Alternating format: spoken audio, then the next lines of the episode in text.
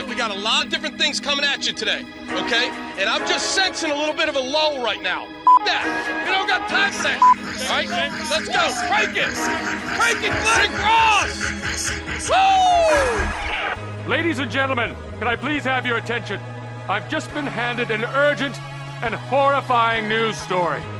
And I need all of you to stop what you're doing and listen. You're listening to Rock Chalk Sports Talk with Derek Johnson and Nick Springer on F M one oh one point seven and thirteen twenty K L W N. Depend on it. Hey, what's happening? Welcome into another edition of Rock Chalk Sports Talk here on F M one oh one point seven and thirteen twenty K L W N. I'm Nick Springer, live in the K L W N studio. Derek Johnson joins me from the road out in uh, Dallas uh, as, as day two of Big twelve Media Days. Obviously for K U, for all intents and purposes, they were done yesterday, but uh, Big twelve Media Days wrapping up today with the other seven teams, uh, which most notably from, if there's a couple teams in there that we don't really care about, that is. K-State, but that's just me. That's just me. Uh, Derek, hello.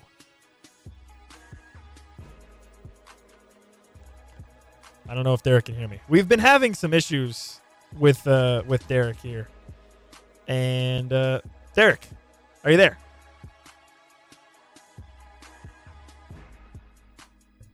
Man, no Derek. Well, anyways, uh, we're going to get into uh, some of the comments from... Hello? Oh, there we go. Derek, I got you hey. now. I got you now. Dude, the, the amount of technical difficulties we've had to deal with here over the last couple days, many of them yeah, self-inflicted. We've had, yeah, just, I mean, a, um, just a peek behind the curtain, we, we had some problems yesterday with uh, some issues.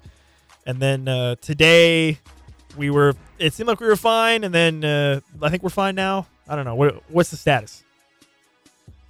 Yeah, it was just uh, doing something weird with my Zoom, with uh, the audio and my headphones and stuff. So we got it all figured out now. Uh, we are good to go. Nice. Um, I am I am in uh, Horseshoe Bay, south of uh, Austin right now. It is very hot in Texas. I feel like I am going to uh, melt away, but we're going to make it through the show today. Right, well, good stuff. Yeah, you missed my whole opening spiel, which I'm a little disappointed about because I, I wanted you to be there for it.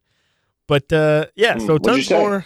Uh, nothing important, honestly, really. Uh, mm. Tons more audio coming your way today on the show. Via thanks to Derek for uh, getting some audio. We'll have Kenny Logan, uh, Big twelve from Big twelve Media Day. Red Martel, twenty twenty-four K U football commit, is going to join the show at three forty. And then Brett Yormark did a little Q and A session yesterday that we didn't have time to get to on yesterday's show, so we'll get to that as well in the four o'clock hour. And in the five o'clock hour, we will have some more Florida Man Mad Libs. So. Yeah, so, I'm, looking, uh, I'm looking forward to all those. It'll be a lot of fun today. Um, yeah, I, I'm curious, Nick. Did you did you find it hard to focus today? Did you find it? Um, I, I don't know. Were you were you not well rested coming into the day because the Kansas City Chiefs won the E S P Y for best team last night, and, and you were up all night celebrating? Yeah, yeah. For anybody that was in Lawrence, may have seen me just streaking down Mass Street, uh, just just going crazy.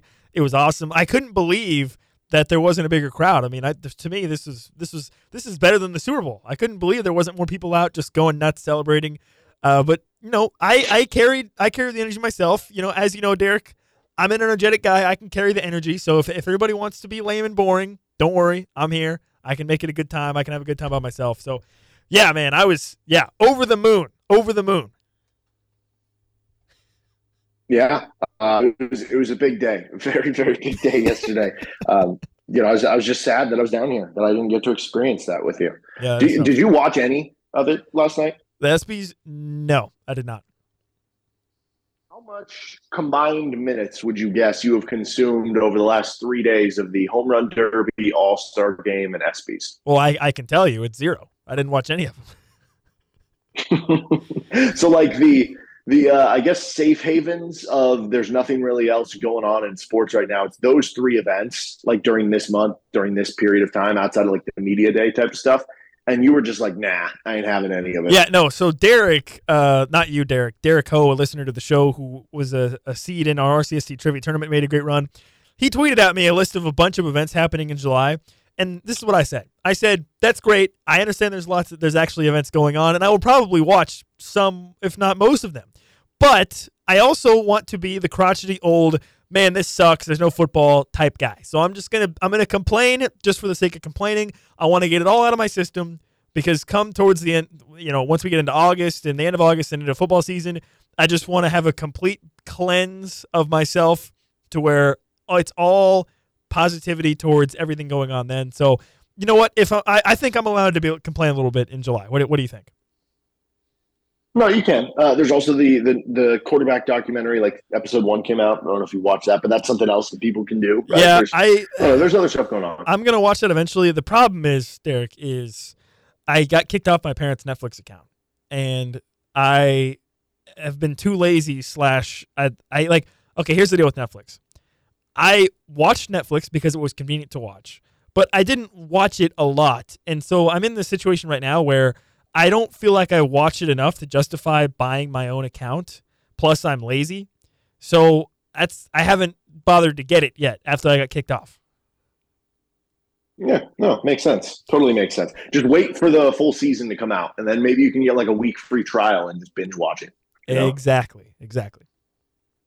Um, so I, I did want to rehash a little bit of what Lance Leipold said yesterday. We played that audio for you on yesterday's show from him at the press conference, the dais up in uh, Arlington. By the way, that, that stadium is just unbelievably beautiful. I mean, um, gigantic. It's so nice inside, like nice seating everywhere, just a bunch of like nice vantage okay. points and stuff. It, Real quick, while you're in you- there, you're you're just like immediately thinking like, how cool would it be to see like Kansas playing a Big twelve championship here? Okay, real quick. Uh, I saw some people talking about this. Was it was it hot in the stadium? Uh, it was definitely warm. I don't know that they had the air conditioning on, or if they did, I don't know how how you know high or low they set it to. I was I was sweating a little bit, but it okay. wasn't like it wasn't. I don't know, it wasn't like you were outside. It I, wasn't I unbearable. It was higher than like I don't know seventy-five, seventy-eight degrees. Okay, okay. I was just curious. I was just curious. Yeah. Well, did you see some people? I yeah, I heard from some people uh, in other members of the media that uh, I've talked to said that uh, they they thought it was warm and they were kind of sweaty. Okay, yeah, I, I would classify myself in that way too. Like kind of sweaty, not like drenched in sweat. I think that would be a good way of putting it. Um, but Lance Leipold was up there. Who knows if he was sweating or not? And uh, he he had some of the interesting comments that he brought up that I wanted to kind of zero in on. I think the first one is uh, when he made the mention of this is the first time in twenty years that they have had the same staff fully return to the team. And we've mentioned the stat a lot about returning your quarterback, head coach, offense coordinator, D C, that that in itself is something that not a lot of schools have gone over. Only three others in the Big twelve and, you know, only the, about a dozen across the country. Um But it's beyond that. It is all the position coaches as well. And to think of how how often we've seen position coaches leave their role, change their role, go to another school, get fired, get let go, get rehired, whatever it is, it, to not even have any position coaching changes, that's actually like it's not a surprise because then when you hear the stat, you're like, oh, yeah, that does make sense. Like I, nobody's left. Like I remember everybody being here the same. But then when you actually start drilling down into how rare that is in today's college landscape and let alone for Kansas football, that's unbelievable. Yeah, I th- yeah, I think kind of to, to touch on what you mentioned there about it, to me the most impressive part is when you look at football, not this this just speaks not even just to the college football, but in, in, in the N F L too, when you have a team that has a successful season or when you have uh, something like this, like what happened with Kansas, normally what happens is you see a lot of coaches that are on the lower end of the coaching totem pole, like your position group coaches. Those are the guys that are usually jumping, you know, another school comes in or another, you know, school or team comes in and says, hey, you know, we want to hire you to take over an, a better, you know, to move up the coaching ladder, right? And that happens all the time. You know, you'll see it. And that's what's most impressive to me is the fact that you see some of the, the position coaches for Kansas are, are still here. And that, I think, even further is a boon for K U on the recruiting trail because you have the same guys coming back in those position, position coaches. Because, again, how often do you see something like this happen where, you know, for, especially for a school like K U on the football side, I mean, who know? I mean, who who's to say that somebody like a Jordan Peterson or somebody, you know, who's done a really good job at the position position coach didn't get an offer to go be a, a better a better coach somewhere at like a, a bigger school, you know? And the fact that those guys all stuck around, to me, is the most impressive thing because You know, it's it's one thing to retain your top guys, your head coach, your offensive coordinator, defensive coordinator, but there's so much movement below that that I think maybe even fans don't really fully recognize or appreciate how often though that those those types of things can change with your position coaches and whatnot and that part of your coaching staff. The fact that Kansas is able to maintain all that is just very, very incredibly impressive, impressive, especially considering the type of season they had, because after the season they had, that's the exact time where you might see some guys say, hey, I need to capitalize on this positive momentum for me personally and go take a better job and maybe make a little more money or whatever, X, Y, Z, fill in the blank. And the fact that uh, everyone's still towing in the same direction for K U, I think speaks to the culture of the program and speaks to the type of guy that Lance Leipold is at the top, right? Because obviously that means that if those guys are willing to stick around, it means that Lance Leipold, as a not not just even as a head football coach, but as like a boss, as just like a, you know, I mean, at the end of the day, like, he's their boss, right? And like, if you want to keep working for a guy who's your boss, that is pretty positive. It's a pretty good indicative sign that this guy is is a good, not only a good person and a good coach, but also just a good manager of his entire organization, which is basically what you, I think one way you can look at football now, uh, football teams like that, football program. So very, very impressive stuff. And and again, that, I think that also only just further serves to help K U on the recruiting trail as well. So Uh, it's it's pretty incredible, honestly. And the fact that this is the first time where you've really had a staff come back for K U in over twenty years, which I think is the part that Lance Leipold mentioned, uh, is, is very, very impressive. And it also makes sense. You know, I mean, at the end of the day, for K U, for the last, you know, twelve, thirteen, fourteen, fifteen years, it's kind of been a revolving door at all levels, right? Not just the head coach, not just the coordinators, but at all levels. It's just been somebody new comes in and, you know, it doesn't really work out. You move on again, you move on again, you move on again, and now you finally have a little bit of stability, and you finally have uh, certainly an upward trajectory that I think is is very, very exciting and is going to help serve Kansas at all levels, at recru- at the recruiting level, at the just program level of trying to continue to compete in the Big twelve, at uh, of keeping you know coaches and players happy, of all that stuff. It's fantastic. Yeah, I think, uh, you know, you think of Earl Bostic, who I think he had five or six different position coaches in his time at Kansas. Like, that's the perfect example of the opposite of this. So it's like, you know, Kansas is, was pretty much at the bottom end of the spectrum in this category for probably a decade plus. And now they're like at the top end of the spectrum.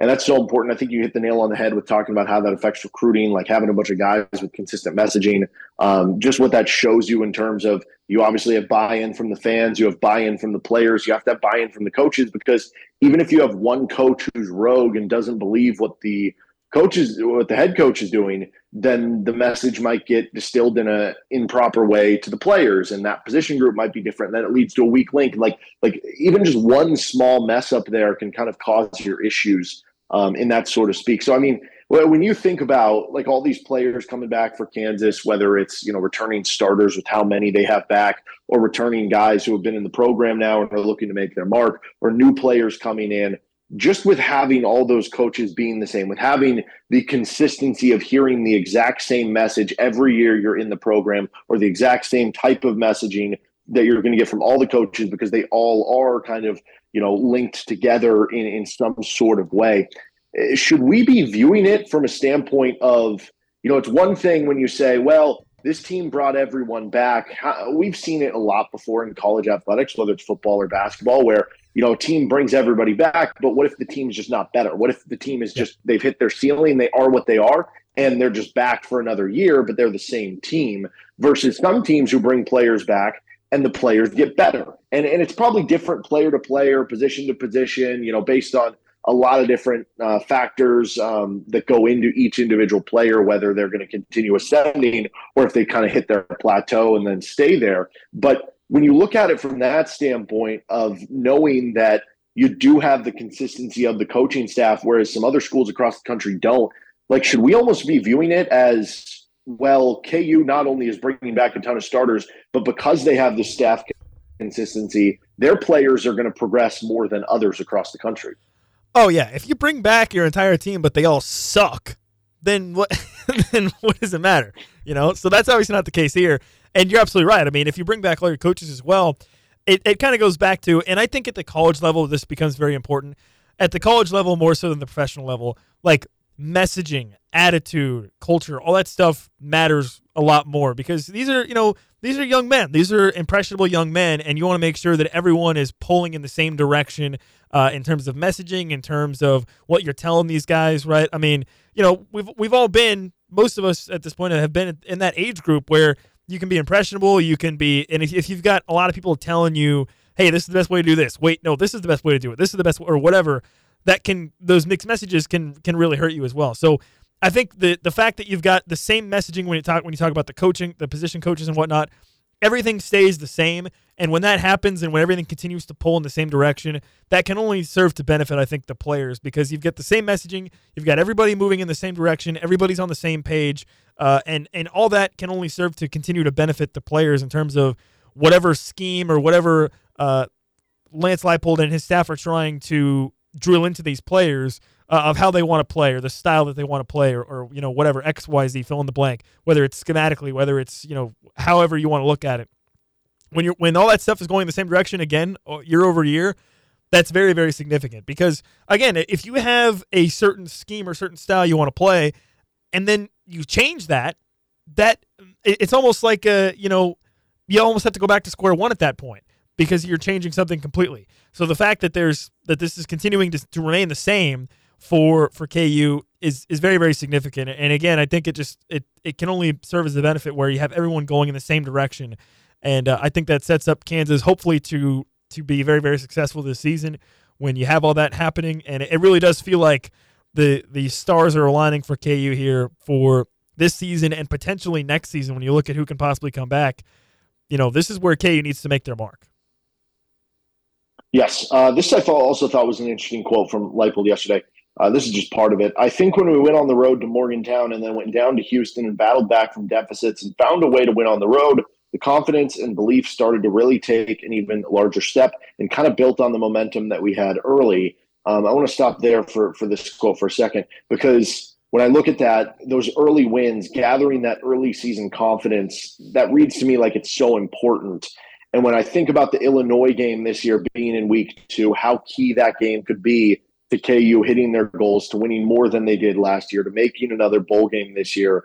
Like, I, I wonder how important that is, or do you think that quote is more just about, you know, we didn't really have that confidence yet as a program, and that got it for us, and that now we do have that confidence that if they do hypothetically lose to Illinois in week two, that they'll be, you know, better equipped to to overcome that and still have a good season?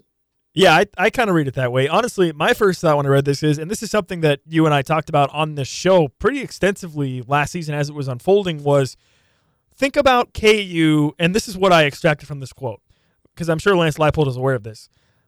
When you look at K U from twenty ten to basically twenty twenty-one, whatever, twenty twenty, before Lance Leipold got here, if Kansas got down seven nothing, fourteen nothing in the first quarter, early second quarter, the game was over. You didn't even you, it, there was you didn't even have to bother playing the rest of the game. It was over. They they just didn't quite have that fight right, and and they, they folded a lot of times, and that that's what happened. Or it was just so deflating, you know, you they, that you got down early, and there just it just there just wasn't any resilience there. That was that was the tale of K U football so much uh, over the course of the past decade plus, was you get down early. All right, game's over. It's done. Pack it in. You know, fourteen nothing. You're down, and there's twelve minutes left in the second quarter. Game's over. You're done. And that's that's what I extract from this quote, is Lance Leipold is saying, hey, you know, listen, we went we went on the road. We got down. And th- those, those are the games that really f- forged our team to what it is now, to where we realized, you know what, even if we're down early, even if we don't get off to the best start in the game, we have the talent, we have the coaching, we have the ability to come back and still continue to fight and win games. And they did that twice early in the season. And I think that really set the tone for them. And, yeah, I absolutely agree with what Lance said about the confidence and belief, that it really started to take a larger step, because it's it's one of those things where it can almost be the snowball effect. And it, and it can snowball effect both ways. It can snowball effect negatively, where you keep getting down in games and you just it gets away from you, game in, game out, every single game, which is kind of what was happening with K U prior to Lance Leipold. But it can also snowball effect positively. You get down early in a game. You go back and win. Now all of a sudden you're on cloud nine. You're thinking, okay, listen, no matter what the score is, we can come back and win the game. Then you do it again, twice on the road, against Houston and against West Virginia. And it, even in the Houston game, think about it, you also faced the lightning delay. That could have easily ruined your momentum if you were not a mentally tough, mentally strong team. And Kansas overcame all that and had and got two wins on the road, something that we've literally, and I mean, in my lifetime, since twenty ten. I haven't I haven't even seen that happen. So uh, that that was my big takeaway was in the past, when you were like that, if you were K U, it was done. Game over. Pack it in, load the bus, head home, L.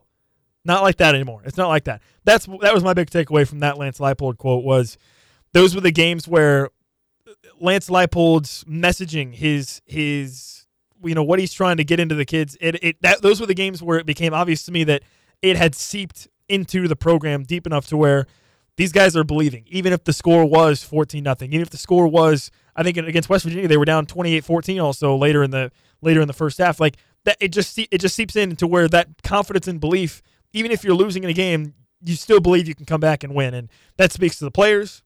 That speaks to the coaching, certainly. And that was my big takeaway from when Lance was was kind of talking about that. Yeah, and then the last kind of big piece I wanted to hit on was him talking about Andy Kotelnicki, that, that he'll be a head coach one day. Um, he, he said it pretty definitively that, that kind of made me think maybe it's sooner rather than later. Then again, he did just get like a five-year extension, which, you know, you don't normally see like coordinators get that long of extensions in addition to the money um, and stuff. And obviously it'll depend on how strong the year is.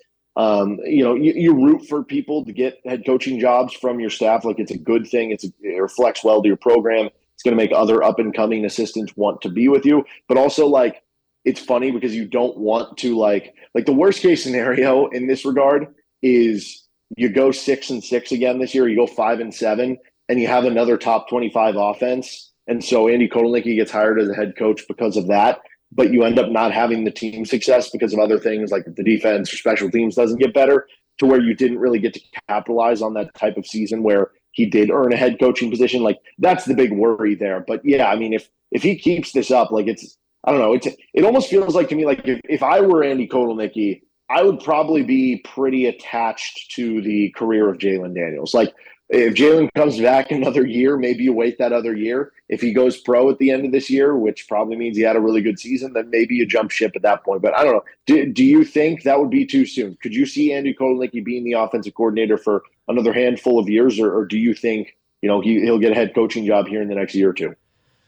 Yeah, well, I think you hit it right on the head with the Jalen Daniels thing. That's that would be my approach if I was Andy Kotelnicki. Also, I would just attach myself to Jalen Daniels and say, as long as you're at Kansas, I'm going to be here and we're going to, you know, do everything we can to be a top offense. But yeah, I think if you see Jalen Daniels leave, that's to me, that to me is the moment when you would see Andy Kotelnicki probably start.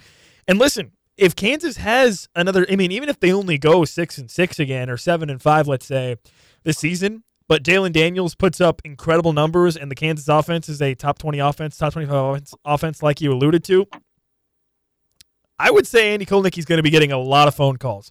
a lot of phone calls from a lot of different programs saying, hey, you know, come on down, basically, right? And that may be hard to turn down. But you know, that may be hard to turn down. But also, he and Lance Leipold have been together. I think Lance said it in his press conference. They've been together for like eleven years now. So I think for Andy Kotelnicki to leave, it would have to be the right situation that he would be stepping into as a head coach. And I think he would have to have the full support of Lance Leipold, which I'm sure he would. I don't see any reason why he wouldn't in that scenario. And it would just have to be, you know, the move that he would want to make. Uh, so if that opportunity arises, I could definitely see that happening. But but uh, I, I I personally, I agree with you, Derek. To me, if I'm Andy Kotelnicki, I'm going to stick with Jalen Daniels. If Jalen Daniels has a great season this year and he declares, I would be tempted to say Andy Kotelnicki might also leave. If Jalen Daniels decides to come back for another season, I would expect Andy Kotelnicki back as well. So then after the twenty twenty-four season, I guess, at that point, I think it's pretty much open season. I could see Andy Kotelnicki, if he's if he's still with the team at that point, I could see him leaving pretty much at any time, I feel like.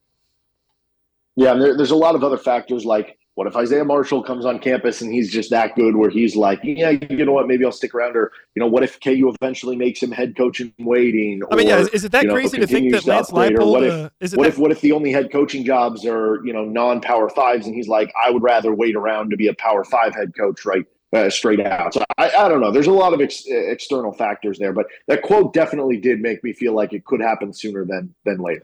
One final thing I was just going to say. I mean, isn't that crazy to think that Lance Leipold in four or five years maybe just decides, you know what, I'm just going to, I've built back Kansas. I've done, I've accomplished so much in my career. What if he just wants to ride off into the sunset in four or five years? And if Andy Kotelnicki's still around, I'd be hard pressed to find anybody that wouldn't want him as the next head coach of, of Kansas. Yep. No, for sure. And, and who knows, maybe there's even another route where, let's say Leipold's at K U for another eight years, and, and we don't know how long. Maybe he wants to stay for fifteen years. Maybe it's, like you said, it could be four or five. You, you don't know. Well, let's say he stays for eight years, and by that point in a couple years, Kotelnicki becomes the head coach of some non-power five, has a decent amount of success, and then boom, you're looking for a new coach, and it's like, hey, come on back to Kansas. Even at that point, there's another way you can uh, kind of wrap around. But uh, I don't know, something to just kind of keep an eye on for the future. All right, this is Rock Chalk Sports Talk on K L W N. We're going to take a timeout. We've got some uh, Kenny Logan audio. He met with the media yesterday at Big twelve Media Days. We'll get to that. Also, Red Martel, class of twenty twenty-four running back commit, is going to be joined by Nick, and a fun interview there coming up later in the hour. This is R C S T on K L W N. Depend on it. Welcome back into Rock Chalk Sports Talk here on F M one oh one point seven and thirteen twenty K L W N. I'm Nick Springer with Derek Johnson out uh, in Dallas for Big twelve Media Days. But right now we are joined by a very, very special guest, twenty twenty-four K U football commit Red Martel. Red, thanks for joining us today. So first off, I just wanted to start by going down memory lane a little bit about when did you first start getting into playing football, and do you have any specific memories from when you were younger first starting to play football? Uh, I started playing when I was in kindergarten, and um, I actually played up with the first and second grade league when I was in kindergarten, so I was a youngin', so I didn't play as much in my kindergarten year, but I got to practice a lot. And, um, man, it just... Once I got to my first grade year and I first got into the end zone, that's what, like, really made me fall in love with the game. Just I love scoring and being able to have that feeling when you get in the end zone. So I've just been loving football ever since. Was there a just specific, been running the ball. Was there a specific point where you realized, hey, you know, I could maybe play at the high col- at the high collegiate level? Like, was there a specific moment where you kind of had that realization? Uh, I think I think in sixth grade I did.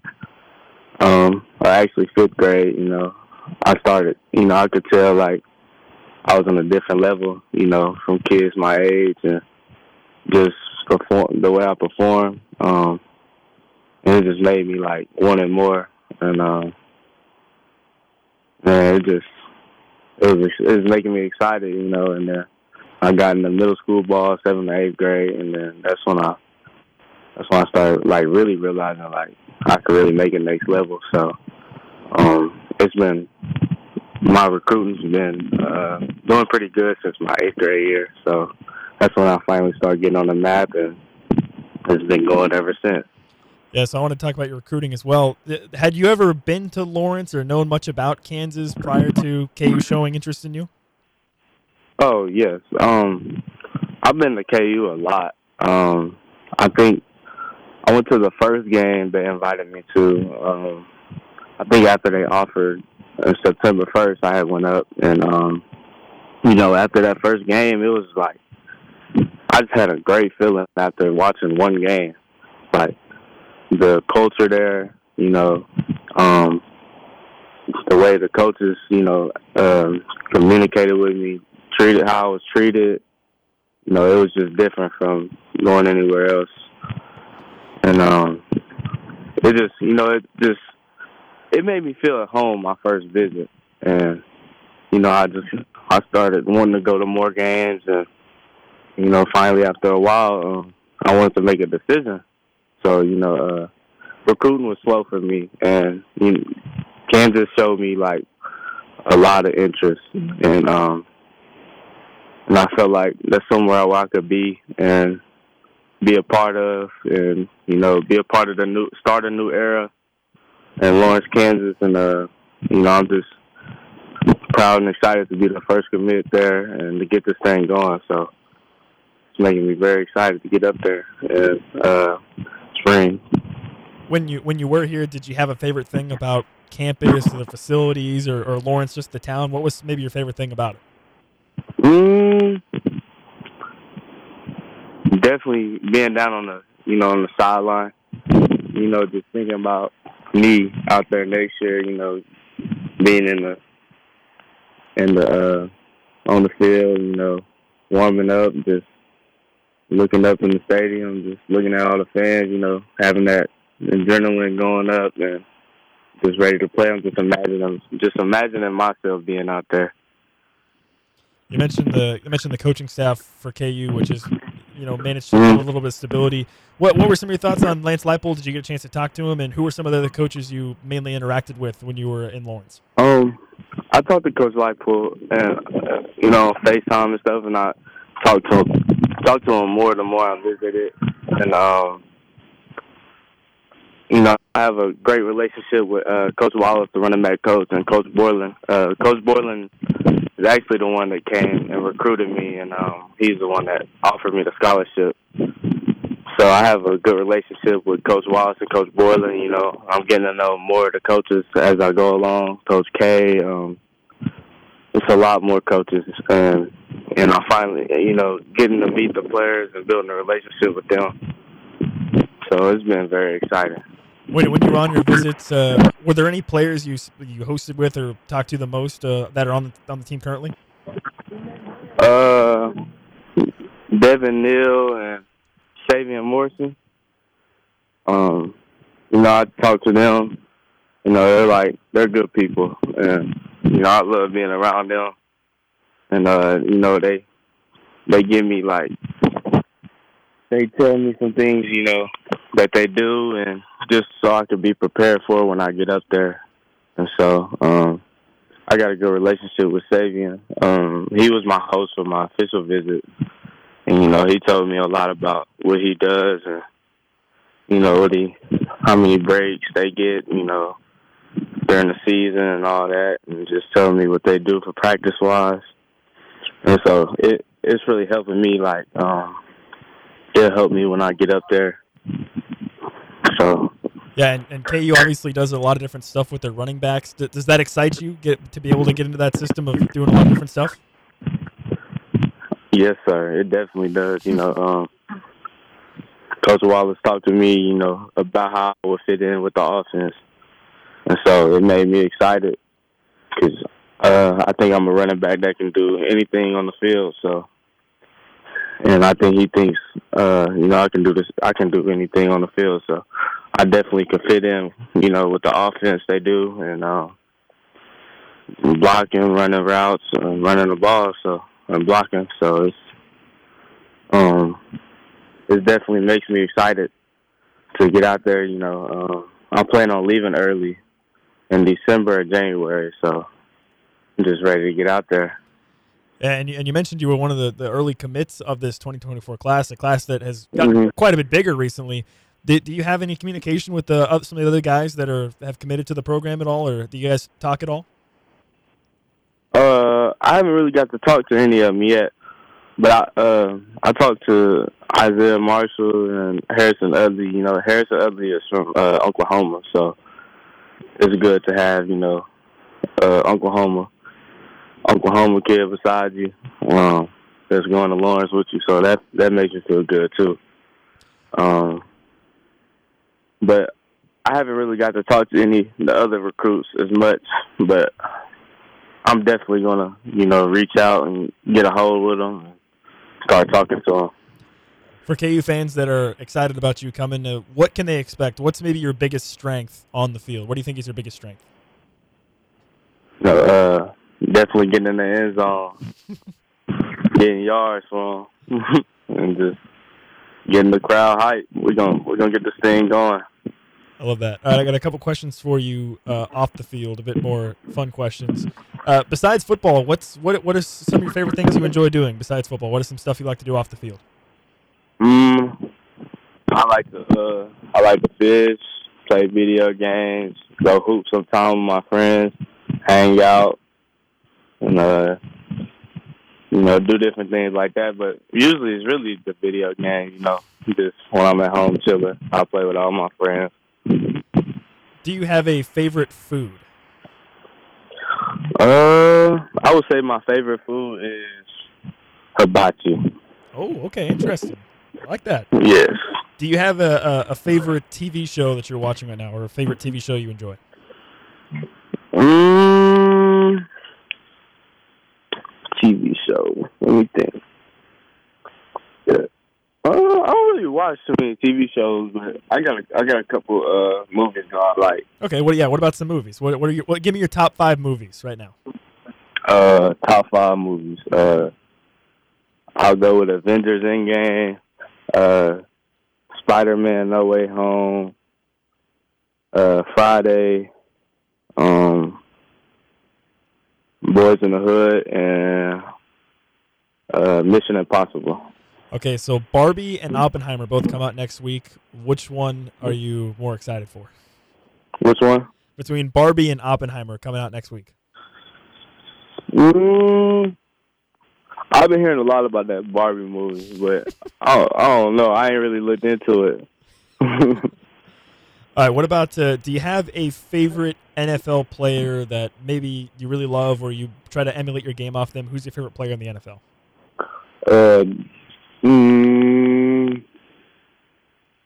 Saquon Barkley. Okay, okay. You think you think you can get the same size of uh, of quads that he's got? Well, my calves about the same size as his, but uh, man, he got some humongous, humongous uh, thighs on him. So, man, he, I don't know, that man different. Well, Red, I, I appreciate your time coming on the coming on the show and talking with us. And I, I know K U fans are super excited for you. I know you're excited. Yes, can't wait to get you on campus, and uh, look forward to seeing you in the in the crimson and blue here in the future. Yes, sir. Yes, sir. Definitely. All right, that was Red Martel, running back commit from Beggs, Oklahoma, for the twenty twenty-four K U football class, coming on here the show. Thanks so much to Red for coming on, and he did a really great job as well. One hour down here on R C S T, two to go. We got some Brett Yormark audio. He did a Q and A session yesterday uh, as part of Big twelve Media Days that we're going to get to here on R C S T, uh, as well as coming up in the five o'clock hour, Florida Man Mad Libs as well, here on Rock Chalk Sports Talk. One hour down, two to go. This is R C S T on F M one oh one point seven and thirteen twenty K L W N. Depend on it.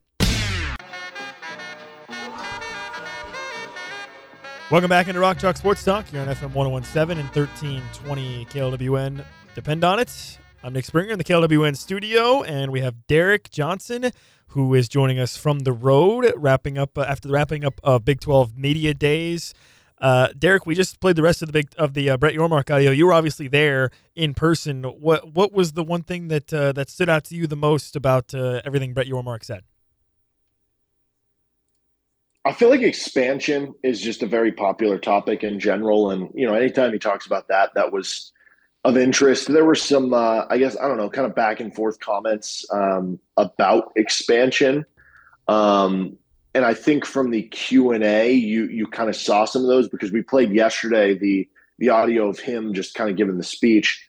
And then with the Q and A, you kind of got more of the mixed bag, where it was like, okay, maybe they are fine staying at twelve. Maybe they do want to expand to fourteen. Like, um, oh, they're going to be fine without Texas and Oklahoma. I don't know. You got kind of more of a mixed bag with the Q and A question, I thought. Uh, something else that I thought stood out was, and, and this goes back in line with that, was the mixed bag, because um, – in a Q and A, he was asked specifically about the Big twelve tournament and, and like, you know, uh, with A T and T going to continue to host their, I think, twenty thirty, twenty thirty-one through football.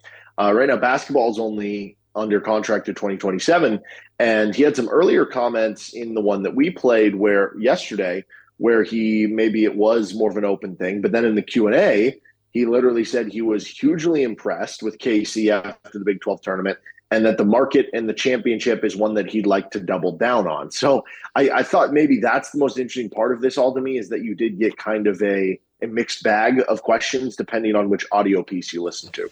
Yeah, I had two big takeaways. Uh, the first one pertains to the to the Kansas City stuff, and I guess it kind of ties into my second takeaway of uh, I think Brett Yormark, maybe with with Kansas City, I think maybe he realized that there's probably not a city in the country more suited for the basketball tournament than than Kansas City, in terms of having your own market to yourself, which is what he talked about, right? If if you take the Big twelve ta- basketball tournament and you go to New York, or even if you go to like a Chicago or something, you're going to be competing with a lot of other stuff. When the Big twelve basketball tournament goes to Kansas City, it is the number one thing in Kansas City for that weekend, right? So I think that maybe had an impression on him from a brand standpoint, and that kind of tying into that, the biggest takeaway I had from Brett Yormark uh, over the course of his his comments throughout Big twelve Media Day was last year when Big twelve when uh, Brett Yormark joined the Big twelve, he was very much gung ho, very much like, oh, we're gonna do this, we're gonna do that, blah blah blah. You know, we're gonna we're gonna go to Germany, we're gonna do whatever. Who you know, who cares? We're gonna do all this crazy stuff with the Big twelve. And I felt like on Wednesday, yesterday, he was much more reserved. He was much more. He was kind of reeling that stuff back. He was walking a lot of that stuff back. Uh, he kind of walked back the "we're open for business" comment a little bit when somebody asked him a more of a, a pointed question about it. He walked back basically the, the Kansas City stuff with the Big twelve tournament. To me, it felt like there was, and you know, they had, Big twelve has done a lot of stuff certainly that that he wanted to do, but to me, it felt like he he when he first got the job, he was like, "All right, we're gonna do all this crazy stuff. We're gonna do you know, all this branding stuff," and some of it they have done, but it feels like he has maybe hit some. Uh, I, I don't know if resistance is the right term, but hit some has come to re- the realization of, you know, some of this stuff actually maybe I need to throttle down a little bit on. And that was my big takeaway was I, I felt like he was much more, uh, I don't, again, I guess reserved is the best word for it, but much more, not so much of a gung-ho, we're going to be, cha- you know, we're going to change the face of college athletics, whatever, this, that, the other. It was much more of a, It was much more of a modest approach, I thought, from him this year compared to if you listen to him, you know, when he first joined the conference as a commissioner last year or various times over the over the course of the year, where he was very much he was very much that bombastic, uh, you know, hey, we're going to do all these great things. And and listen, they have done a lot of things. I mean, they did the Big twelve in Mexico. They're doing the Rucker Park thing for college basketball. I think uh, next week he talked about as well. They're doing the whole rebranding thing. So they certainly have done some stuff that he clearly wanted to do, but there's been other areas where I think it's been pretty clear that maybe behind closed doors he has been advised or has been said, hey, you know, some of this other stuff, you don't need to, you know, we, we don't need to reinvent the wheel here, so to speak.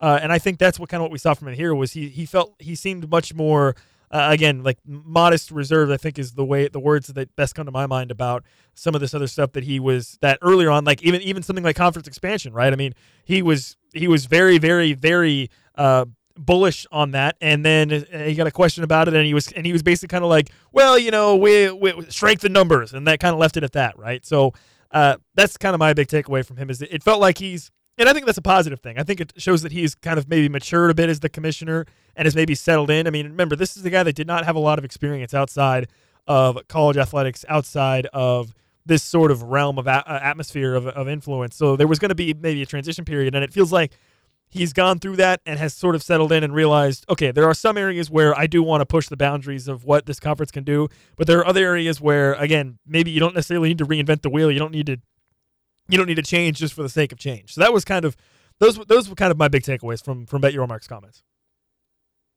Yeah, I think I think those all make sense. Um, I I think it's really interesting if you try to connect some dots on what he was saying with the expansion stuff, because you're right. The, the part about him kind of walking back the open for business, and then more so like saying, no, we just meant like like all the stuff we were doing, like literally the business side of it, the, the T V contract and the Mexico stuff and, you know, all that sort of thing, which I don't know, maybe that could be on like lie detector tests, which we're going to do tomorrow. I, I don't know. Maybe, maybe that is, or maybe it isn't. But I, I think what's interesting to me with the expansion stuff is the way that he kind of mentioned it on one hand, saying what you said there, the strength in numbers comment. And then you have the the other side of it, which is the, but we're content with twelve. We feel good about our twelve, but also that they'd be comfortable adding more teams leaves a lot of, like, it, it's very much kind of a waffle, waffly comment where it's back and forth. But if you, if you think about it more in depth, I don't think it is really waffly. I, here's how I'm reading into that. And, and tell me if you think this is me uh, over analyzing Uh, those specific comments and, and how it pertains. The way that I'm reading into those is that business is not open for the San Diego States, Boise States, Gonzagas, Connecticut's, at least at least for the time being. That is not what, what the Big twelve is trying to do. That is not what Brett Yormark is trying to do. Now, maybe down the road, if, if all these conferences go to sixteen and they're like, we want to get sixteen or even more, then we'll approach that. The way I'm viewing it is that they are saying right now, basically, the only schools we would want to add, they have to be like those past schools. They'd have to be your, you know, Arizona's or Arizona State's, Colorado's, whatever. Those schools in the Pac twelve, where they're basically saying, if those want to come, we're cool going to fourteen. And so I'm not going to make a comment where I say we're not trying to expand, because I do want to add those. But also I'm not going to make a comment where I'm saying we have to expand, because if they end up being happy in the Pac twelve, I don't want to go down and add a Boise State. Yeah, I mean, I think at this stage, it would be foolish for any commissioner, not just Brett Yormark, but any Power Five conference commissioner. I think it'd be foolish for them to just flat out say, nah, we're good. We're not going to expand anymore. Like, you have to leave the door open. You just have to. In the in the current stage of college athletics and, and with conference realignment, you, you have to leave the door open. So you have to. So that's why you do get some of these types of answers where I just think it would be I just think it would be incredibly stupid for a commissioner to say, you know what? Nah, we're good. We're good. We don't want to add anybody. We're fine. So I that, to me, his answer is the answer. It's it's the answer you have to give as a commissioner. It's, you know, hey, we really like who we've got. We're strong with what we've got. And, you know, we are open potentially to adding more, but we don't necessarily think that that's necessarily what we need to do. But we're definitely open to it, right? Like that, that's basically what he said. And I think as a from the as a Power Five commissioner, that's what you have to say. That's what you have to say, because at this at this point, it's almost an arms race. It's almost uh, an arms race of, you know, what conference, who, what conferences can add the most teams, what conferences can increase their uh, revenue distributions the highest, and so you have to leave that open ended, I think. And I that's that was kind of what I thought about th- that conversation from Brett Yormark is you just, you just have to leave it open. And I think from the Kansas perspective specific, specifically, I've always maintained throughout this entire process the same opinion that. If you're Kansas, you just want to make sure that wherever you're at, you're you feel like you're on stable ground. And I think the Big twelve is definitely on stable ground right now. That maybe wasn't necessarily the case when there was a lot more of uh, you know, different stuff about right after Oklahoma and Texas decided to leave. Maybe it wasn't necessarily the case that they were that it was totally stable, but I feel pretty confident the Big twelve is pretty stable right now. And I think that's, to me, if you're an individual school like Kansas, that's the biggest thing you want to worry about is just, hey, for the next five years, are we in a, you know, or the next three to five years, are we in a stable conference that is not in danger of collapsing? I think you can confidently say the Big twelve is in that situation. So from the Kansas perspective, I think you feel pretty fine, regardless of whatever Brett Yormark wants to say at this point.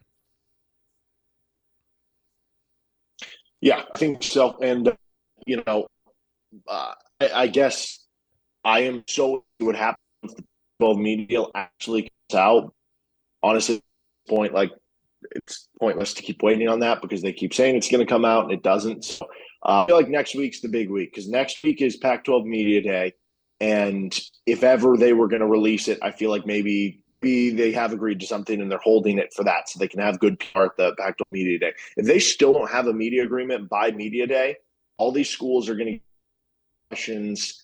And maybe that's going to lead to some more movement in this where Brett Yormark and the Big twelve can, can kind of uh, cash in on, on some of those Pac twelve schools. Yeah, the Pac twelve is exactly what you would not want to be. Like if I if I was uh, can, like if Kansas was in the Pac twelve, I would be panicking because that's exactly where you don't want to be, which is a conference that in the very, very short term is on very, very, very unsteady ground.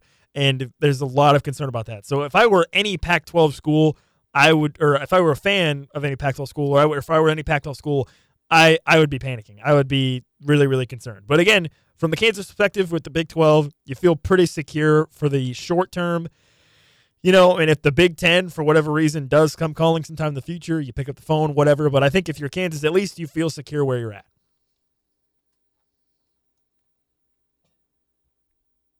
one hundred percent agree with that. All right, uh, that's going to do it for the of the show. Two hours down, one to go. We're Florida Man Mad Libs coming up in the hour. Also got news around the N F L that could impact the Chiefs and Chris Jones. We'll talk about that stuff next. This is Rock Chalk Sports Talk with Nick Springer. I'm Derek Johnson on K L W N. Depend on it. Five o'clock hour here on Rock Chalk Sports Talk. I'm Nick Springer with Derek Johnson. I'm in the K L W N studio. Derek is out and about, currently in Texas after uh, the ra- wrapping up of Big twelve Media Days. Uh, Derek, I hear it's uh, it's pretty warm down there. Is that true? Can you confirm? I can confirm that Texas is hot during the summer. Yes. Huge news, breaking news. You will only hear on Rock Chalk Sports Talk. It's hot in Texas. Yes, that is right. So if you come out here, don't bring jeans, don't don't bring pants, don't bring a jacket. You know, dude, shorts, that was the t-shirt. Thing that, okay, listen, I don't mean to get on a rant here, but this I have a serious, serious problem with this, okay? I live, as a, as we talked about on the show, I lived in San Antonio for two years. Here's the issue I had.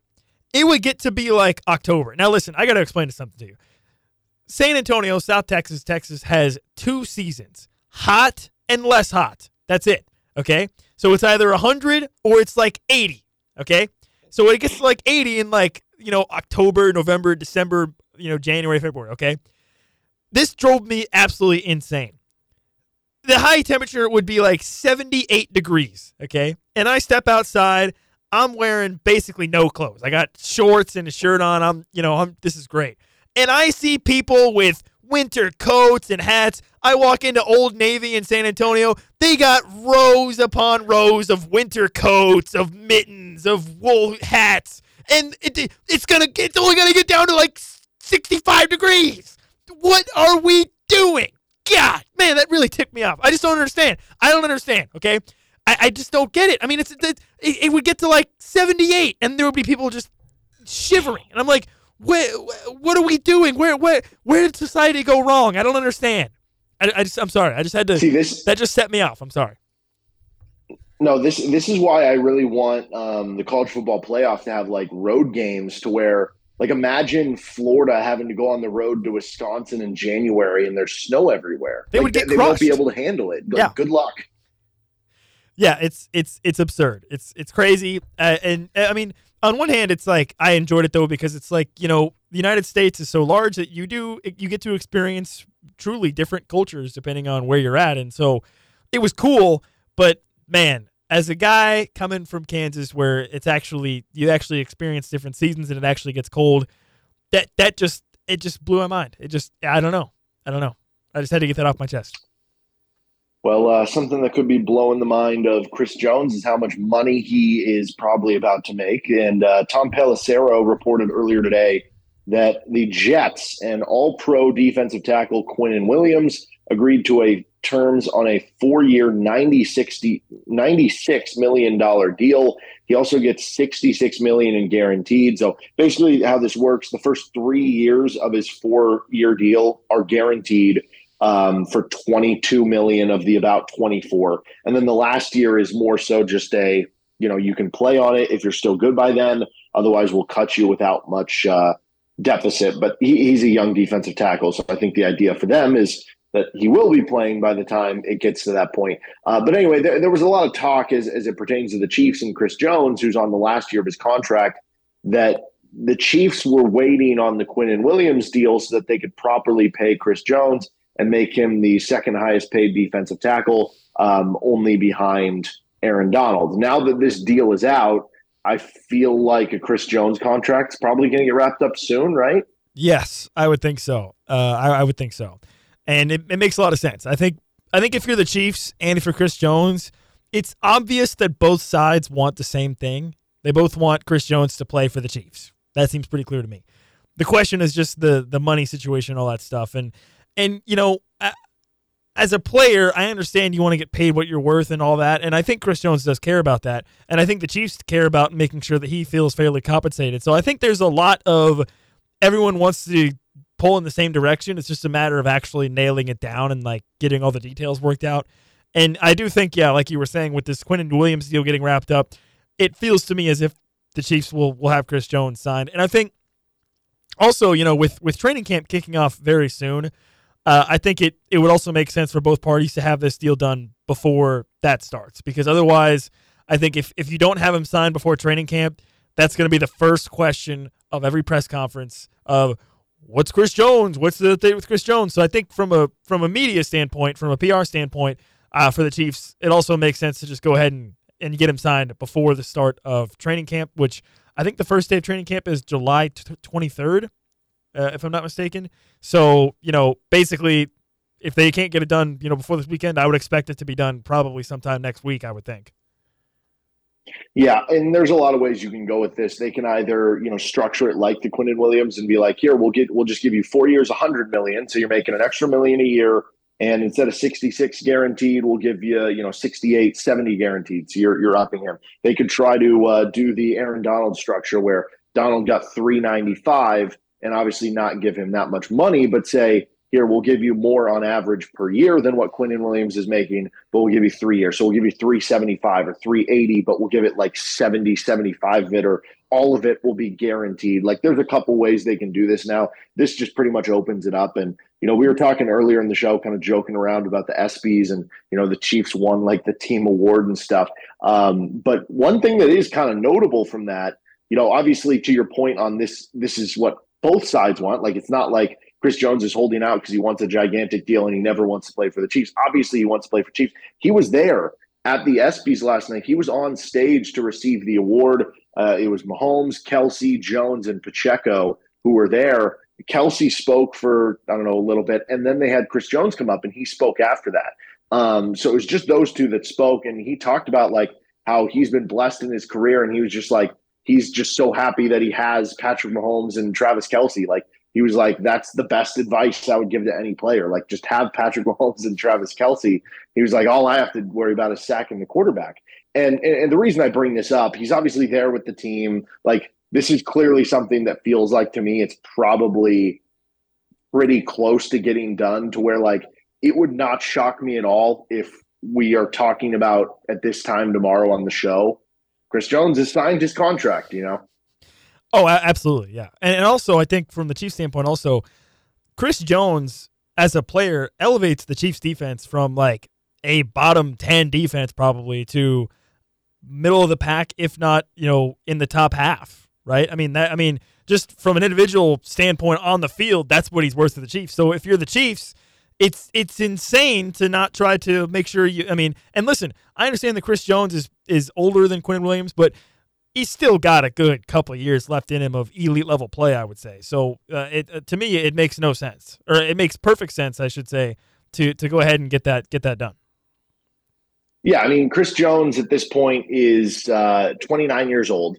Like Aaron Donald, for instance, who won the Super Bowl a year ago in twenty twenty-one, that was his age thirty-one season, and he was still like the best defensive player in the N F L. So you're going to be totally fine, right? If you, if you give him a four-year contract, that means you're paying him age twenty-nine, thirty, thirty-one, thirty-two. That's really not that big of a deal. It's yeah. really not. And to your point, it does elevate the defense. Like, he creates so much gravity for the other defensive ends and defensive linemen to get after the quarterback. And, you know, I, I think it's interesting you brought up the fact of, like, with him, they're a, a middle of the pack, upper half defense. I agree with that in theory, but there is actually like a little chance that, I know this sounds crazy because we just have never seen it in the Patrick Mahomes era with the Chiefs, that this could wind up being like a top eight to ten defense in the N F L. Like, seriously, if, if you get Chris Jones back and he's in another prime season, uh, let's say you get, you know, steps up from George Karlaftis and the signings you made with like Charles Omenihu and uh, Drew Tranquil, like, help out. You get Brian Cook in another year in the secondary. You have all those young corners. Why would they not get better in year two, right? You, you might have one of the best linebacking cores in the entire N F L with Nick Bolton in another year, Willie Gay in another year, Drew Tranquil coming in. Like, there is a real chance that this could be the best defense, bar none, of the Patrick Mahomes era. And Chris Jones is the most important player to making the other defenders better. He is the best player on that defense. Uh, you could have an argument for who the second best player on the Chiefs is. Obviously, one's Mahomes. You could argue it's Kelce. You could argue it's Jones. I would go with Kelce still, but just because of his impact to what you said, where it's like, if you take Travis Kelce off the Chiefs, they're probably still going to have a top five or six offense because of Mahomes, whereas Kelce maybe moves them to being consistently top three, number one. Whereas if you take off Chris Jones, like you said, they might be a bottom ten defense. The drop is even further on. So it would be huge if they can sign him, and, and now the road work is there that they should be able to do um, just that.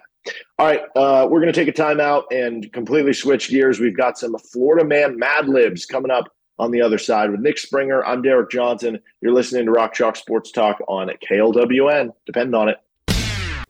This is a Rock Chalk Sports Talk news alert. Office say this man sold crack to an undercover police officer, all while wearing a shirt that said Coke on it. Ever wondered just how crazy headlines can get? And now the Broward Sheriff's Office is looking into this one. So if you recognize the defecating deviant dropping deuces on driveways, give Broward Crime Stoppers a call. Our headline experts have you covered. forty-two-year-old man was arrested for riding his bicycle on the front lawn of a neighborhood home and telling a woman inside he was an F B I agent. This is Florida Man Mad Libs with Derek Johnson, Nick Springer, and Sam Speck on Rock Chalk Sports Talk. All right, it's that time here on R C S T for Florida Man Mad Libs. I'm Nick Springer, joined by Sam Speck in the K L W N studio, and Derek Johnson, still on the road from uh, Big twelve Media Days, is joining us remotely. Derek, what's up? Oh, I am uh, excited for Florida Man Mad Libs. Okay, so this, this I want to me through the day. I'm glad we're doing this. So we've got you on a Zoom here, and I'm actually glad we're doing this because I want to make sure you're not cheating, so I can see you. So don't do anything that will make me suspicious. Otherwise, I will I will call it out. I actually have a team behind the camera. You can't see it. I have like eight people that I've see, this, hired. This is exactly that, what I was afraid of. Yeah. Mm-hmm. And this is what I'm afraid of as somebody as well that kind of prepares these. I worry that you guys do your studying from week to week and maybe find oh, no, these headlines. Don't. Because, again, these no. are all legitimate headlines. These are things that come out within the past seven days, maybe in the last few months or years or anything like that. But, uh, again, for those at home, here's how it works. Florida Man Mad Libs is comprised of four different legitimate headlines, whether it was from this week, last week, or the prior year's. And again, it doesn't necessarily have to specify a Florida man either. But again, four legitimate headlines coming your way. The first one will have one redacted word or phrase. That will be worth one point. The next three will have two potential, uh, or excuse me, three potential points, but two redacted words or phrases. And of course, we get to sit back and enjoy all the guesses that both Nick and Derek we'll try and come up with. And, of course, you are encouraged to keep your score at home. Maybe compare how you uh, match up against Nick or Derek, or maybe throughout your yearly score. And let's go ahead and talk about that real quick, because Derek, four and oh on the year with a seventeen to seven lead in the Summer League. It has been an absolute wash. And, Nick, any response to that heading into Week five? Listen, every week it's zero zero. Every week it's zero zero. I like that. New game. I like that confidence. Derek, New how's game. Your confidence heading into week five here? You Nobody ready? Cares about Derek. Well, I, you know, I, I'm a humble person, so, you know, I, I wouldn't bring up the fact that um, I'm just destroying Nick or that this isn't really even that close of a competition. I, I wouldn't say those things because I'm, I'm humble. So. Oh, well, thank you for being um, so yeah, humble. You know, yeah, I appreciate this that. Is maybe one of the most dominant seasons ever, people are saying, but I wouldn't say that. You know, that's just what the other people are saying. Yeah, yeah. I've heard it around town, around Lawrence especially, and probably down there in Dallas where you're at the Big twelve Media Days, because Florida Man is a special nationwide thing. But again, let's get to it. You gentlemen ready? Round one. Here we are. Again, only one redacted word or phrase. And I do have a hint. First time ever, I do have a hint on what? This. We don't if need you hints. Need it. Exactly. Oh, but okay. A Florida man arrested for throwing blank at a customer. So obviously he was the employee at whichever place that he may have been working at. And that kind of uh, leads to the hint as well, which we may get to. But a Florida man arrested for throwing a mop, a big gulp, or a handful of change at a customer. Hmm. So Big Gulp, that's like a drink, right? It is, but it's specific to uh, seven eleven, the store. Okay. The Big Gulp, it's like well, their largest drink. So the by, I don't think it's the Big Gulp, I, but the other two options are interesting. Because think about it. If you've ever been like a fast food slash service industry worker employee person, how many times are you trying to mop the floor and people just walk on through? They don't even care. They just walk over what you're trying to mop. So if that happens enough times, I would understand chucking the mop at somebody. I get it. Okay? Assaulting and throwing the mop at the somebody. The second part of this is, the second part of this with the change is, I my very first job when I was fourteen, I worked at Brahms. I was a Brahms guy. I love Brahms. Okay. The thing about Brahms is a lot of old people go to Brahms. Okay. What do old people love to do? They love to pay with change and be like, I need my exact change. So they would be like, here's twenty-five dollars and give me eighty whatever however many pennies you need or whatever, and you'd have to count them out. And that would be another reason, if you have to do that enough times throughout the day, you would throw change at somebody. So, you're so I understand both answers. Mop or handful of change, but you really haven't been definitive on one. Have you? Uh, I don't know. Kinda, Derek? Derek, Derek, what are you yeah, thinking? Derek, what, what are your thoughts? I'm thinking it is Big Gulp, and I think why. I think this could have been in the headlines. So seven eleven does on seven eleven like free Slurpees. And if you notice, seven eleven was just like two days ago. So I, I think this could be in the headlines. Something happened in, in that regard. Um, I drove by a bunch of seven elevens down here. They have them down here. I, I haven't gotten so what, a good Slurpee yet. Maybe just, I'll get one on the way back. You think somebody just got tired of serving seven eleven drinks and they were like, here, ah, take it. I, I don't know. Well, no. I mean, it's it's it's self-serve. You walk in and you get it yourself. So then, that, okay, if, well, like, then why, why would the employee well, no, be no, the one throwing it at you? You still here's have to purchase theory. It, though. So, but they so they have like they do free seven eleven days, and in the past they used to have it to where like if you brought in any container you could fill it up. They started changing that, and to where they only it was like you only get like a free like small one. But I think this guy probably went in there with his big gulp, filled up the Slurpee, then went to the register and was like, "Hey, it's free seven eleven day. Here's my free seven eleven." They're like, "No, you got to pay for that one," and he threw it at him. Oh, no, but the, I see what you're saying. The employee threw it at the customer. That is correct, though. Within the headline, it is yeah. the employee throwing the pickle. Yeah, like they got in an argument, and eventually the employee threw it at the, the customer. I got you. They were yelling at each other. Because he is right. You do have to go up to the counter no, and purchase the big gulp. I just correct. don't. I'm having a hard so time. So, Derek, are you locking in with the beverage, or what are you saying here? I am. Okay, so Derek's going to go big gulp. What I'm are your going thoughts, change. though? I'm going change. And then a handful of change. And Nick, sounds like you have some prior experience. No, I don't have prior well. experience. I just well, understand. I just understand why somebody would be potentially an a, an employee would potentially do that. And that, uh, and let me just go ahead and say that was exactly the hint that I was going to say. It's a business that directly drives off of a day that was just a few days ago. Florida man arrested for oh. throwing big gulp at a customer, and indeed, so Derek coming away with one point there. That was the only hint that I could come up with. But I will say, and Derek, you might be able to relate to this. I have been a couple of days off this entire week. I thought it was Florida Man Day like on Tuesday, and I was ready to record. I was ready to go, and if you remember, that was seven eleven. So I had ah. this one ready and in the bank, but Derek coming away with a point there. So good job. Yeah, All it's right. actually funny. I was on I was on the phone with my wife last night when I was driving through Texas, and I drove by seven eleven, and I was like, man, I just missed it. I could have got my free seven eleven slushie. So this is actually on the tip of my mind. This yeah, worked out. and they were. Oh, very, I'm sure it was. They I'm were sure very popular just, in uh, Colorado. I'm sure you didn't just Google it. Sure, yeah. yeah. They were okay. very, very popular in Colorado hey, as well. I would just like to say, you can see me on camera. I can't see you. For so for all I know, you're I, I'm here, though, so at least we've got the house here to uh, to be the judge by any means. But Derek coming away at least with one point there in round number one, and, and a quick reminder to all of our listeners, the next three headlines will have two redacted words or phrases. So let's move into this one. And we also get to move away from the Sunshine State here. We go to Minnesota, as a Minnesota man who was wanted by police jumps out of blank, later found hiding in blank. And again, we'll have the second redacted word or phrase in just a moment, but let's figure out where he jumps out of. A Minnesota man wanted by police jumps out of a moving bus, a plane's emergency exit, or a four-story building. Wow. And then later found in blank. He's fine. Everything's okay. He was actually charged with the crime, but nonetheless, where is he jumping from? Again, a moving bus, four-story building, or a plane's emergency exit. How is he jumping from the plane if he's fine? You just pull that hatch and rip out the window, I guess. If but you, I'm saying, I mean, like, you've been on a plane. Falls. You know what you're talking but, yeah, about. Yeah, but how does he survive? How do you survive a four-story building? You you're, can survive you're talking that. about it. No, you can't compared to a plane. Dude, a plane's like five thousand feet in the air. Okay, no, okay. So it maybe within the headline, um, I give you, I'll give you, it was on the ground. The plane w- would have been on the ground if that was okay. legit. If that was the real answer, the plane would have been on the ground.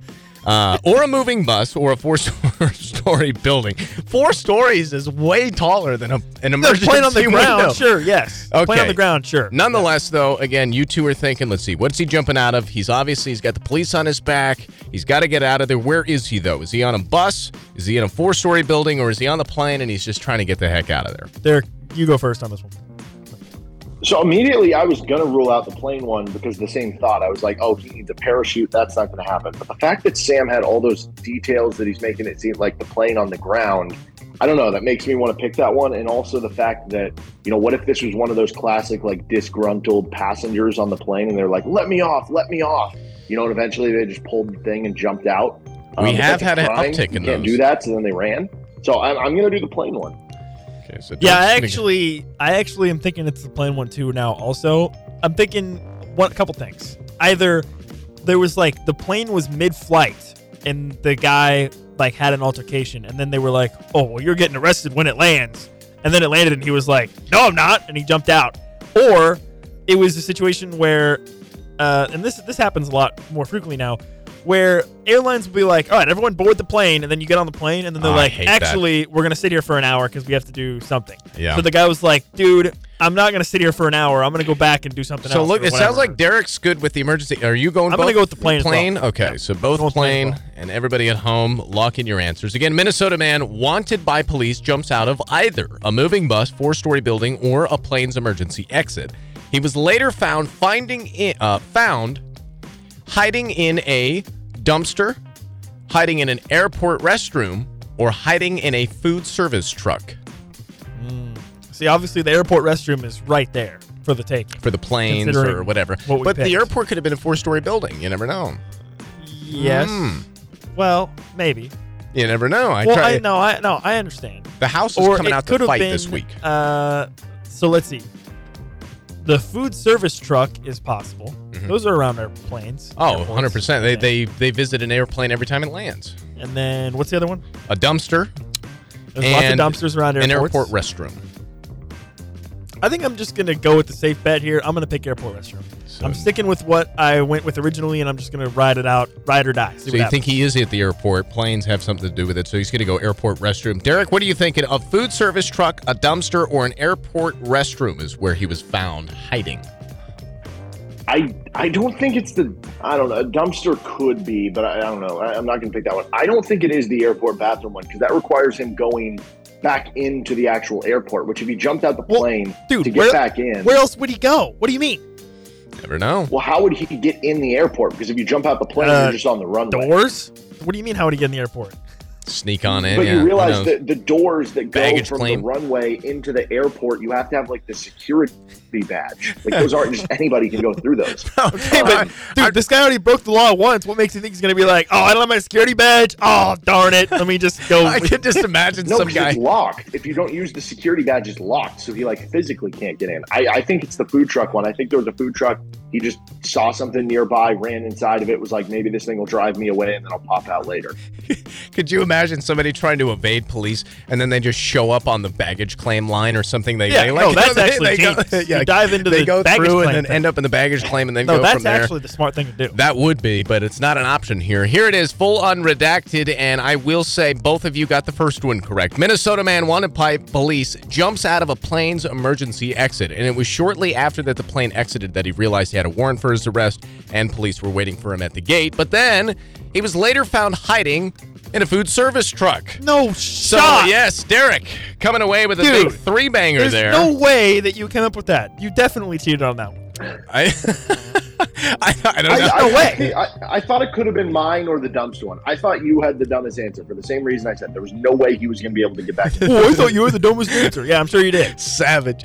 All right. Well, Derek, with a uh, again, it's still a slim lead as we head into the second now, and we go back to our namesake. It's the title of the show, Florida Man. That's right. Florida Man throws blank at deputies after striking cars with a blank in a road raid, uh, excuse me, road rage fit. Hmm. Florida man throws a blank at deputies after striking cars with blank in road rage fit. So let's get to the first one here. A Florida man throws either a tantrum, a barbecue grill, or a cigarette at deputies after striking cars with blank in a road rage fit. Hmm. So what is he throwing at the deputies? And again, we will have what he's striking the vehicles with in a moment, but either a cigarette, a tantrum, or barbecue grill is what he's throwing at these deputies. Uh, I feel like it's not tantrum because in the headline, you said throws blank at blank, at the deputies. Oh, I so see. So that would indicate that he physically is throwing something. Getting down to the phonetics so that's here, why I don't all. think it's tantrum. So all, um, already I'm going to eliminate that option. The cigarette seems like it's the easy pick here because I just don't, I have a hard time envisioning the scenario in which a guy, I mean, I guess if he just has a truck and a grill in the back of his truck, but like, who just has a grill within their car? Like, who just drives around with a grill? Not anybody that I know. Maybe it's more of a Florida thing. I don't know, but I'm just, I'm questioning that one. So I'm, I'm leaning cigarette. Leaning cigarette. But Derek, Derek, what are your thoughts? I haven't gotten a final answer from Nick yet, but what are your thoughts so far, Derek? Sam, can you can you reread the whole headline? Yeah, Florida man throws blank. And again, throw, Florida man throws either throwing a tantrum, throws a cigarette, or throws a barbecue grill at deputies after striking cars with a blank in a road rage fit. So again, he's throwing either a tantrum, a cigarette, or a barbecue grill at these deputies. I do kind of think Nick is right. Like the most logical is cigarette, but I mean, this is not a game of logic. I kind of want to go barbecue grill. Like maybe he went to like Home Depot or something, Walmart. He picked himself up a barbecue grill, um, and then he was on his way home. I don't know. Something went down. I'm, See, I'm that, gonna go barbecue. Okay, you throw a that grill though. Even, like that, even more. Your logic is even more stupid for that answer because if you buy it, bought a brand new grill, why would you then immediately throw it at somebody immediately after buying it? You just wasted your money. Well, I mean, I don't think there's a lot of logic involved with a lot of these headlines. So certainly. Know. So, Derek, gonna, are, you, are you kind of solidified on barbecue grill there, or what's your thoughts? Yeah, I'm feeling good with that. Okay, I'm so gonna Nick's I'm gonna go with there. the cigarette. I guess. And Nick's going with the Marlboro Man. All right, so Florida man throws again either a tantrum, cigarette, or barbecue grill at deputies after striking cars with coins, a tire iron or kitchen utensils in a road rage fit. So, again, he's striking cars either with coins, okay. a tire iron, Dude, or kitchen utensils. Got this one in the bag. It's tire iron. Here's why. Guy takes a tire iron. He's mad. He just goes and starts beating up cars. What happens when you are swinging a tire iron, hitting cars? You get tired. You get tired. What do you want to do when you want to take a break?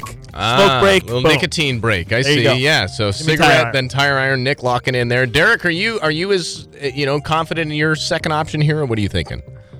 No, not really. But I, I guess I'll just steer into the idea that this guy went to like you know Home Goods or Walmart or Home wherever, picked up his grill. He also got some kitchen utensils. And I don't know, something happened, some rage inspired him to start throwing all the stuff that he bought at these other cars. Road rage, like you said, I mean, maybe that's why he was just like, ah, whatever, I got a great deal. I got a two for one on these utensils. Well, we'll just use one of them as, as throwing stuff. And then eventually it got to the grill after the other guy maybe came out and, you know, maybe threatened him somewhere or another. We're going to go kitchen utensils. And this guy basically just bought everything that he started throwing. I like it. Well, I like the line of thinking, and, and that may have been the story, but here was the actual one. As both of you coming away with a point. Florida man throws a barbecue grill at deputies after striking cars with a tire iron in a road rage okay. fit. So both of you coming away with a point. I honestly read through the story, and I don't understand where he got the barbecue grill from, or maybe if it was randomly in okay. his truck or something. Do you so think I it don't was really know. It's a possibility that like the road rage incident happened like in a neighborhood or near a park or something. And so or, he yeah. was just near somebody else's grill and was like, ah, like this grill. Know. Yeah. Whatever it is, Derek, what Nick. If, what if he's just like a big tailgater? What if you just have oh. one of those like mini charcoal grills and it just stays in his truck? I see. So I he guess. had it on hand. Yeah, so that would make sense. But nonetheless, uh, both coming away with a point. Derek with a five to two lead right now, which means if Derek gets no points and Nick gets this entire headline right, we're heading into a following week with a tie. But here it is. A blank Florida man flags down deputies to show off his blank.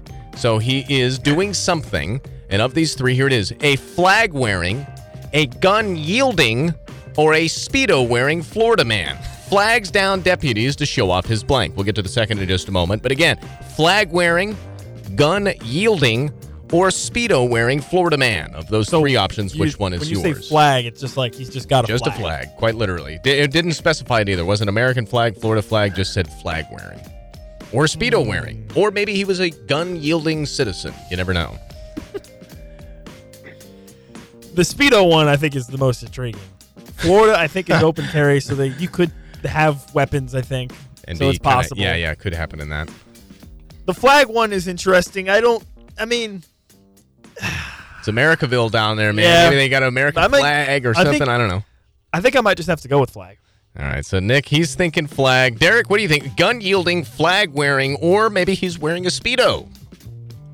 I, I wanted Speedo the whole way through, so uh, that's what we're going with. Derek's going to lock in with Speedo. Again, either a gun-yielding, a flag-wearing, or a Speedo-wearing Florida man flags down deputies to show off his package, to show off his pot plant, or to show off his outfit. So either pot plant, package, or outfit. And they are all ridiculous answers, absolutely. But of those three, which one do you think is the legitimate headline here? Derek, I think you fell for Sam's trap here. I think... I don't think Speedo is the right answer in the first part, to be clear. Uh, so with the second one, I feel like it's got to be outfit because he's like, dude, check out this sick flag I got. Let me show it off for you. Because the other answers only make sense, I think, for flag. So I'm going to go with the outfit for the flag. So Nick's like an outfit. Derek, of those three, pot, plant, package, or outfit, what do you like? Uh, I don't like any of them, to be honest. Um... yeah, that's because your first answer sucked. I don't like any of them with the first one either, though. Um, That's the beauty. That's the beauty of Florida man. Yeah, I don't know. I guess I'm going to go... Are you going to guess here? Pot plant, package, or outfit? What is he showing off? Plant. Pot plant? Is that what you said? Mm-hmm. All right, so Derek's just going to go on a guess. Here it is, full unredacted. And wrong. I, I cannot believe it, because just as you say wrong, a Speedo-wearing Florida man flags down deputies to show off his pot plant in the state of Florida. Derek, what the hell was that? That was the most ludicrous Dude. ad li- I mean, news cheating. line that we've ever uh, had. He's got to be. He must be cheating. He's got his team oh, back there. My. I mean, I have no idea. But nonetheless, Derek Dude. with another. Oh, my God. Uh, nonetheless, uh, I will say this was fun. Derek, enjoy yourself down there in Dallas. Uh, enjoy some family time in the Big twelve Media Days. Nonetheless, always uh, appreciate you including me on your fun here in Florida, man. But other than that, we will see you next week. That's Sam Speck, and uh, what? I got a house one. I got oh, a house we one. do. We heck? still have time, okay? I don't Let's know if do we it. have time. Dude. I was going to say, you better be quick. Well, I won't do the triple one then. All right, yeah, uh, yeah. Let's see. Nebraska man rides blank for thirty-eight miles down blank. Okay, rides blank thirty-eight, thirty-eight miles. miles okay, what blank. is he riding? Okay, Nebraska man rides um, deer carcass, pumpkin, or razor scooter for thirty-eight miles down blank. I mean, the logical one the would be the only thing you can ride on. Sense. The scooter's the I'm, only one that makes sense. You could grow a big pumpkin and ride on it. How do you like. ride on a pumpkin, Nick? Well, that's true. It would be more like a falling with style with the pumpkin I falling guess. on you. I'm going to go with go, pumpkin. I'm going to go with scooter just because it's the only logical. So scooter and pumpkin. I'm going to go scooter, though. What's the next one? Okay.